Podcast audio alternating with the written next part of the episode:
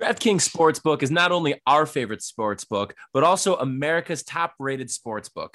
We love using DraftKings Sportsbook. It is easy to navigate, has plenty of instructions for new bettors, and nearly limitless ways to get in on all the action. Both mine and Taylor's friends have been loving DraftKings Sportsbook, and I know, we know you will too. Listen to this great offer. Taylor, why don't you let them have it? DraftKings Sportsbook is putting you courtside with a chance to turn $1 into $100 in site credits. It's a lot of site credits. Ooh. That's right. Pick any basketball team that's still in contention. There are four of them. Bet $1, and if that team wins, you win $100 in site credits. And don't forget, DraftKings Sportsbook also offers great odds and promotions on baseball, hockey, and so much more all week long. DraftKings is safe, secure, and reliable, so you can deposit and withdraw your funds at your convenience. Download the top rated DraftKings Sportsbook app now and use promo code THPN when you sign up to turn $1 into $100 in free credits. Once again, THPN. Bet on the basketball team of your choice to win their next game. And if they do, you will claim $100 in free credits. That's promo code THPN for a limited time only at DraftKings Sportsbook.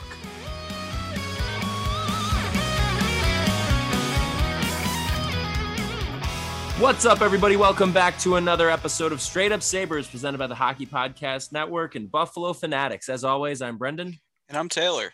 And Taylor, by the time people are listening to this episode, there is possibly a chance that the Sabres' new head coach or current head coach potentially may get announced rumors came out late last week. I believe it was from Darren Dreger, who had said that he was surprised that the announcement hasn't been made yet, but that people could potentially expect to have something as early as this week. Hmm. To start off, Taylor, it's got to be Granato, right?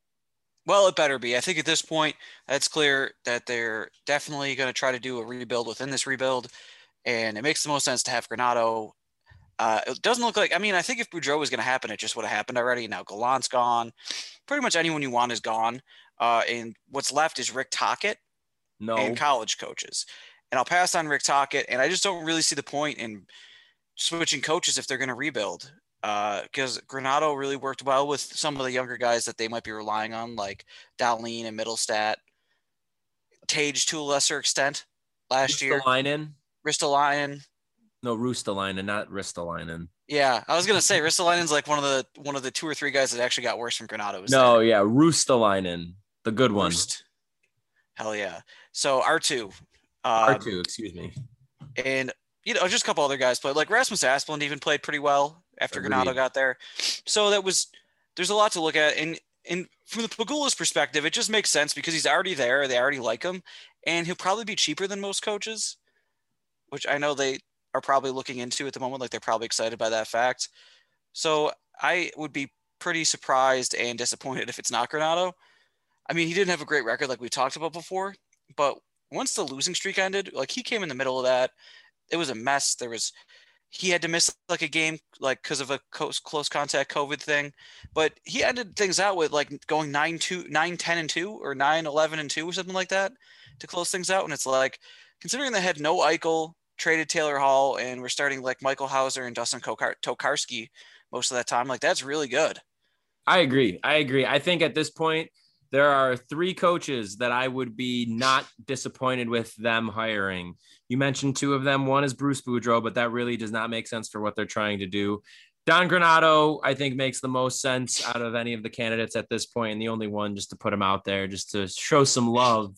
Rikard Gronborg, but we know that's not going to happen. If they bring him on as an assistant coach, that would be amazing. That's kind of like the fact that they interviewed him, I think, is like somewhat promising, I guess. And I'm sure that they're just trying to do due diligence. But like, if they were considering him for like an assistant role just to get him over to North America, I would be extremely down with that. But I'm with you. I think far and away, the obvious choice here is Granato. It makes too much sense. Like you said, he had pretty much did all the things that Ralph Krueger didn't that were holding the team back. He was playing guys with their strengths. He figured out some really good line combinations as well. You had kind of alluded to there, like Asplund and Casey, Ruotsalainen and Cozens played really well together. He moved Sam to center. You know, he showed that for what they're about to embark on, he is probably the most well suited candidate for the job. Just yeah. we have we have like the firsthand evidence of it right in front of us. So we'll see. Hopefully by this time uh, tomorrow, while everyone could be listening to this, uh, as you're listening now, this will already be announced. I'd be surprised, I would say, if it wasn't announced by the time our Thursday episode rolls around. I'd be very surprised by that, but should be should be interesting because I have to think that that will happen before we get any announcements about any of the big trades that are kind of waiting in the wings at this point. That's right. And if there's a surprise, if they do go with Tocchet, I mean, he could come on and do our DraftKings ad reads. There we go. Perfect. He'd love it. I'm sure he would. I'm sure he would. Uh, elsewhere in the hockey world, you know, there's still hockey going on right now. Have you heard about this? I, I may have heard through the grapevine, yeah, that uh, there's a couple of teams playing now. There are. Uh, game seven of the Eastern Conference Finals happened on Friday.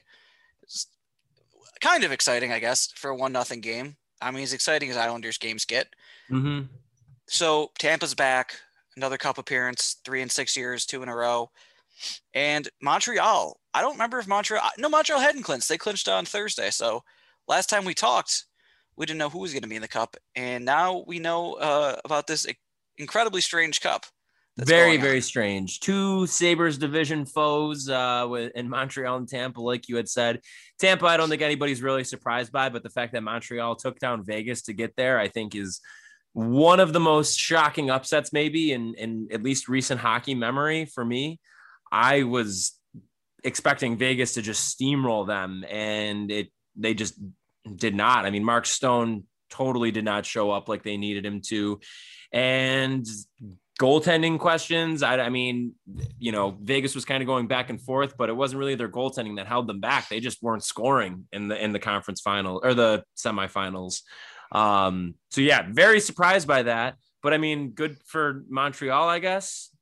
Interesting to have a Canadian team back in the cup. Yeah, it's has it been since Vancouver? Pro- yeah, I think you would be right. Wow. Well, that'll be important later. I'll have something later on that. Okay. So it's an interesting thing. Uh, last year, Dallas did what Montreal did this year in beating Colorado in the second round and Vegas in the conference finals, which is interesting. I think both times we assumed one of those teams would make the cup, and we also assumed that. Sorry, I, I screwed that up. Sorry, I, I completely screwed that up. Uh, last year, Dallas beat both of them. Montreal this year beat one. They played each other, Colorado and Vegas, and Montreal beat the winner. Uh, obviously, Montreal swept Winnipeg in the second round. So that they so they beat Vegas just like Dallas did last year. Got to an unexpected cup. There are some similarities I see. The thing is with uh, with Dallas was they had made the playoffs. They went to Game Seven with the eventual champion Blues in 2019 in the second round. So they were like good. I, people knew they were gonna be a tough playoff team, and they were a top four team in the West last year. So when the shutdown happened, they didn't have to do the play-in round. But however, however, they were kind of reliant on their goalie, and he was not playing. Ben Bishop. They had to, you know, rely on a different goalie who got really hot in Anton Khudobin. And then Tyler Seguin played hurt the entire playoffs, so he was like it was like one of their two guys that can score wasn't playing. So it was a really surprise run, even though I think they're a good team. Montreal, I gotta say, I didn't see this coming. uh, I said quite a few times they were the worst team in the playoffs, and they kind of were. Last year, they were the 23rd best team in the NHL. They were the second worst playoff team. I thought they were the last, weren't they? They were last in the East. I think Chicago was the worst overall. Oh, okay, that makes sense. Yeah, look, they were very close, obviously, to Buffalo. They were going to play Buffalo the night the NHL shut down, and Right, and and Buffalo won that game. Decide, yeah. yeah, Buffalo would have been in the Mm-hmm. playoffs. So that was uh not you know not not great for them. But then they got to the playoffs, and all of a sudden, Carey Price is hot. They went around, and it's it's a best of Mm-hmm. 5 So that's it wasn't too unexpected. And the Penguins haven't really looked great in the playoffs the past few years. But this year, beating Toronto, it's like okay, Carey Price got hot. Beating Winnipeg, they kind of just beat Winnipeg, and it's like okay, well, Winnipeg wasn't that good, so whatever. Even though they swept them, and they didn't have Scheifele, and Toronto didn't have Tavares. They get to the, this conference finals, NHL semifinals thing, and I think it wasn't just Price. Like they kind of held their own with with Vegas in a- an really interesting did. way, They really and it's did. got it's gotten me thinking about their season because I saw their season reframed recently, and it makes ten percent more sense. Now they're the 18th best team in the league by points percentage this year, while playing in the easiest division. So I'd say they're roughly what they were last year. However, there is a few things. One is that Price playing well again is huge. The way he played in the playoffs last year, he's uh, like a 930 goalie. That's not what he was in the regular season at all. It's not what he's been in multiple years in the regular season. So that obviously that's that's the easiest. That's like the the shortcut in the NHL playoffs. Just have your goalie play way better. Sure. It's not just that though. Like they played with Vegas that series, and it was this really like seemingly sound defensive structure. And I just there's all these reminders of like Tampa Montreal actually started the year pretty well. And like Tyler Tyler Toffoli was a big deal. Like that was a big gift for them. And he was really hot to start the year in, in January.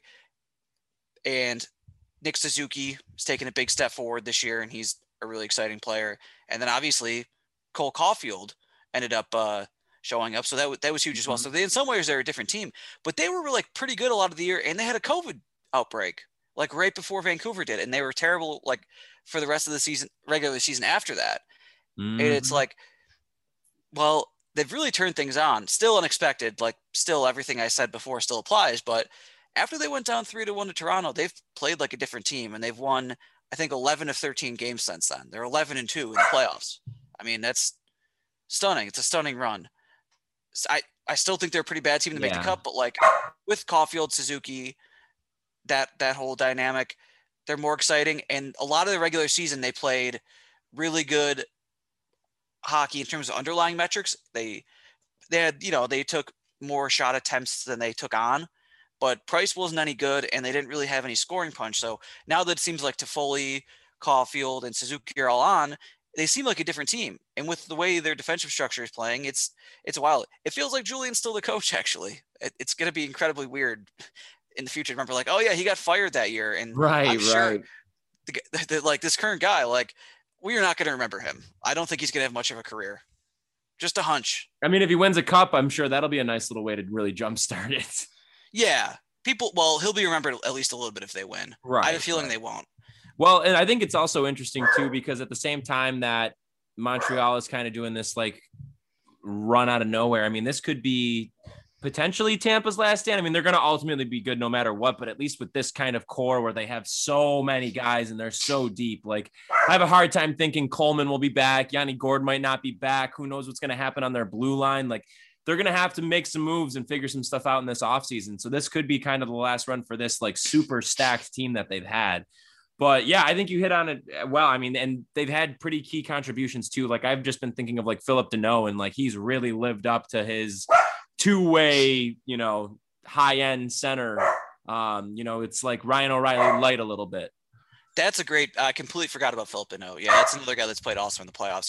Danault was kind of emblematic of like what Montreal has been in this playoffs and why they've been successful, and like why the last three games of Toronto and all of Winnipeg and the Golden Knights series that teams haven't been able to score on them is because the defensive structure has been so good. Like it's not having, it's not just having like wily veterans like Corey Perry and Shea Weber around. Like that's sure it helps, but like what really helps is the structure. It's and it's not even just necessarily the blue line by itself. Like Petry's good, Weber's still pretty good, but like just having everyone play like that, it just yeah it really does work in the playoffs. It makes things impossible to, you know, it makes it like almost impossible to score, especially when your goalie's playing well. And we all know, you know what, penalties just don't really get called in the playoffs like they do in the regular season. So it's True. really not a bad strategy to go with. I mean, the Islanders have showed us that too. Mm-hmm. No. If I was either of these teams, though, obviously I would welcome more scoring punch. So what's your prediction, Taylor? Who do you got? I think Tampa in six. I have the exact same one. That's what I think too. I think Montreal is going to put up a good fight, and Carey Price will help them steal a couple games. But I think ultimately Tampa is just too good. I agree. One of the things with uh, with Tampa, they have is is more more scoring punch than anyone in the league. Like they have the four leading scorers in the playoffs are all them. Kucherov might end up with like close to 40 points in the playoffs and not win the Conn Smythe because Point could end up with like 15 to 17 goals. However, it's also worth noting that they also have a pretty good blue line. They have a former Norris winner, and their goaltender, Andrei Vasilevskiy, has the same save percentage as Carey Price. So you have to think they're the favorite by quite a bit. They're the best team in the league. They've proven that these past two years. But I, that does lead me to something. Uh, I have a, a brief quiz if you want to do that. Sure, let's do it. All right. So 2011, we were talking about that. Uh, Vancouver, the last Canadian team to win the cup. It's also the first Steven Stamkos, Victor Hedman Tampa team to make the playoffs. Obviously, Wait, last no Canadian else... team to be in the cup, right? You know, I didn't watch Game Seven. I just assumed they won, and that's why they were all rioting. Oh my god. Yeah, no, not win the cup. They, Go on. Yeah, they won the cup in '93. I know. Vancouver didn't win. Very embarrassing for them. they were the last Canadian team to appear in the cup, uh, and that was also the first year Tampa's first run. It's different. It's weird. I don't think it's counted as much because it's only Hedman and Stamkos that are on that team that are still around, and not even Jon Cooper was around then. And they immediately were bad for two more years after that. However, I'm going to count it. It's a Stamkos. Okay. So since then, they've made the conference finals six of 11 years, which means that I'm going to count this year as the Eastern Conference Finals that they just had with the oh. Islanders. Yeah. I know it wasn't, but I'm going to do that because it makes sense to me. Uh, so six of the 22 participants in the Eastern Conference Finals since 2011 have been them. That's more a quarter than the participants. That's crazy. So basically, I'm looking at who else played in the Eastern Conference Finals in this time. Uh, there are four teams that have played multiple times and five teams that played once in that time. Okay. So give you four cracks at the multiple and then five cracks at the singles. the multiple Pittsburgh, Pittsburgh has played in three. Washington. No. No. Nope. The Islanders. Yep. Uh, and then another team played in multiple.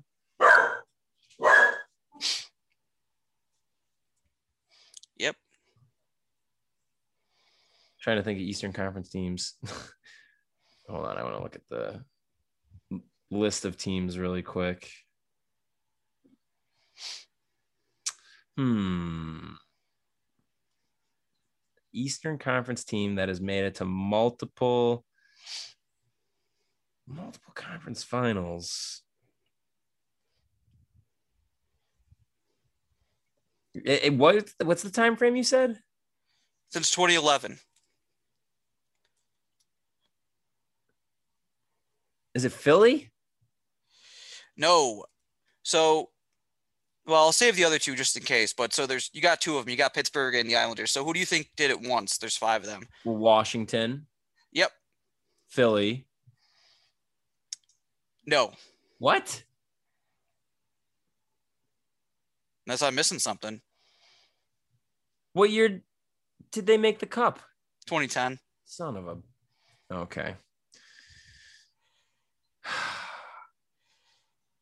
Um. Carolina. Yes, they made one.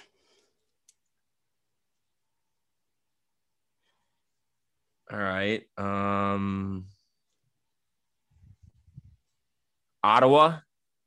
They did make one as well, very famously. Um. You have one more guess on on these. Boston. Jesus Christ. They're the No. double one. They're the two, right? Yeah, they're the double one. That's, a that's what I meant. Sorry. Jesus Christ. I can't even believe I forgot about them. Um So that means there's another team that made it twice that I'm missing. actually three times? Boston made it three times, and so did this other team. What? But don't worry about them. Worry about you have one guess left for one of the ones. Columbus. No. I don't know. So the ones that you missed were New Jersey and Montreal. Oh, okay. And so you said Boston had three. The New York Rangers went three times. in Oh four my years. god. See, that's that is completely my bad. I was misjudging then, I guess, my my timelines. Yeah, they were 12, 14, and 15. Well, New not my obviously. not my finest hour. No, it happens. You know, I sprung it on you late. That's okay. Uh, New Jersey, obviously, they went to the Cup in 2012. Montreal, I guess, was 2014. So weird Mhm. conference finals with the Rangers. And yeah. Boston, yeah, the three years Boston went to the Cup 2011, 13, and 19. Right, right, right. Interesting. Well, that was embarrassing, and I sincerely apologize to everybody who listened to me just botch that. I was flustered. I, wasn't expecting a quiz today, and they, I didn't, they don't forgive you. I guess so. Jesus, what's the off season at least for us? So okay that I'm not on my best, my tip top Yeah. shape. Well, do you have do you have any takes on these uh, this Eastern Conference Finals or Western Conference Finals? The NBA Finals might be decided. Probably not, though. Actually, definitely not in Um, the East. I'm very surprised by Atlanta. That's that that is one take, and then I mean it looks like the Suns are going to be able to do it. So the Clippers not having Kawhi definitely sucks, but For them, for them, I mean, yeah, of course. But I yeah, Atlanta, Trae Young, man, holy Jesus, it's good. he is he's he is good at the basketball. It's so cool that the basketball Sabres were involved in what seems to be is what seems to be on track to be one of the best NBA drafts in a while. 2018, the basketball Sabres, the Sacramento Kings, had the second pick and took Marvin Bagley. Wait, I thought that the basketball Sabres were the Minnesota Timberwolves. Oh man, They both are. yeah. I'm, I got to think about that. That's tough. Minnesota's eerily similar, Yeah, they've been bigger losers though.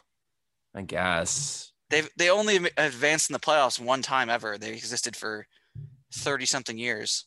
It's even worse than the Sabres. Yeah, well, congratulations. I guess it doesn't make me feel better, but Yeah, yeah, that's wild though. And and Ayton Bagley, Trey, Jaren Jackson Jr., Luka, top five.